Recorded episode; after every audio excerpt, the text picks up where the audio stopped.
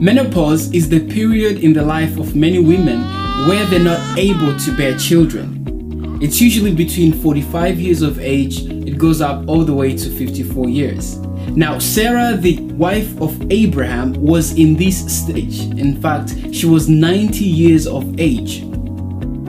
Now, while we cannot compare the reproductive lifespan of today to that of many thousands years ago, the fact still remains the biological impossibility of having a child at this stage. And so when Sarah overhears a conversation between the Lord and Abraham saying, And I will certainly return unto thee according to the time of life, and Sarah thy wife shall bear a child, Sarah laughed because it was impossible to imagine having a child at this stage.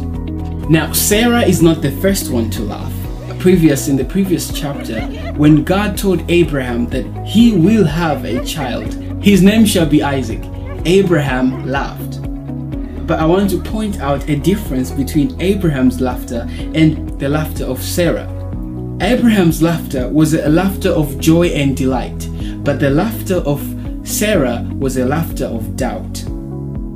And the next statement proves that this was not a laughter of joy. For the Lord says unto Abraham, Why did Sarah thy wife laugh? Is there anything too hard for the Lord? Uh, but for a moment, let us leave Abraham and Sarah for a moment and come to the 21st century today. Is there anything too hard for the Lord?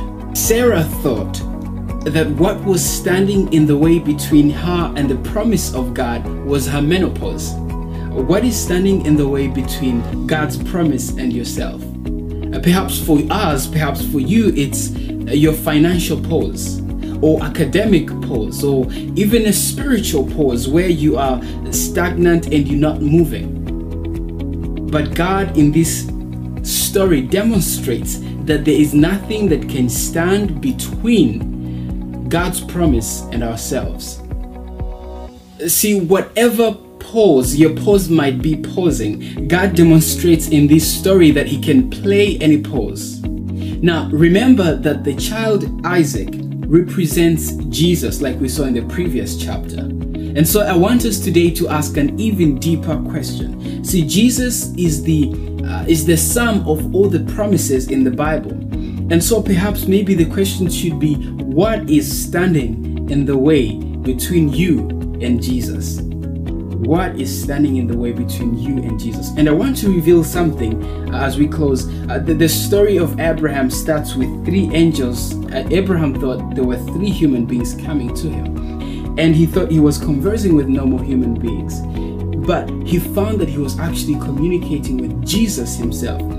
See, doubt was standing in the way between Jesus and Sarah. And so Jesus had to come personally to Sarah to correct that, to give him the hope, the assurance that there is nothing impossible with God.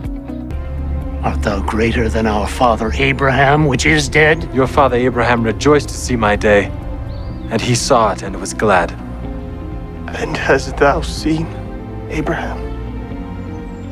Verily, verily, I say unto you, before Abraham was, I am.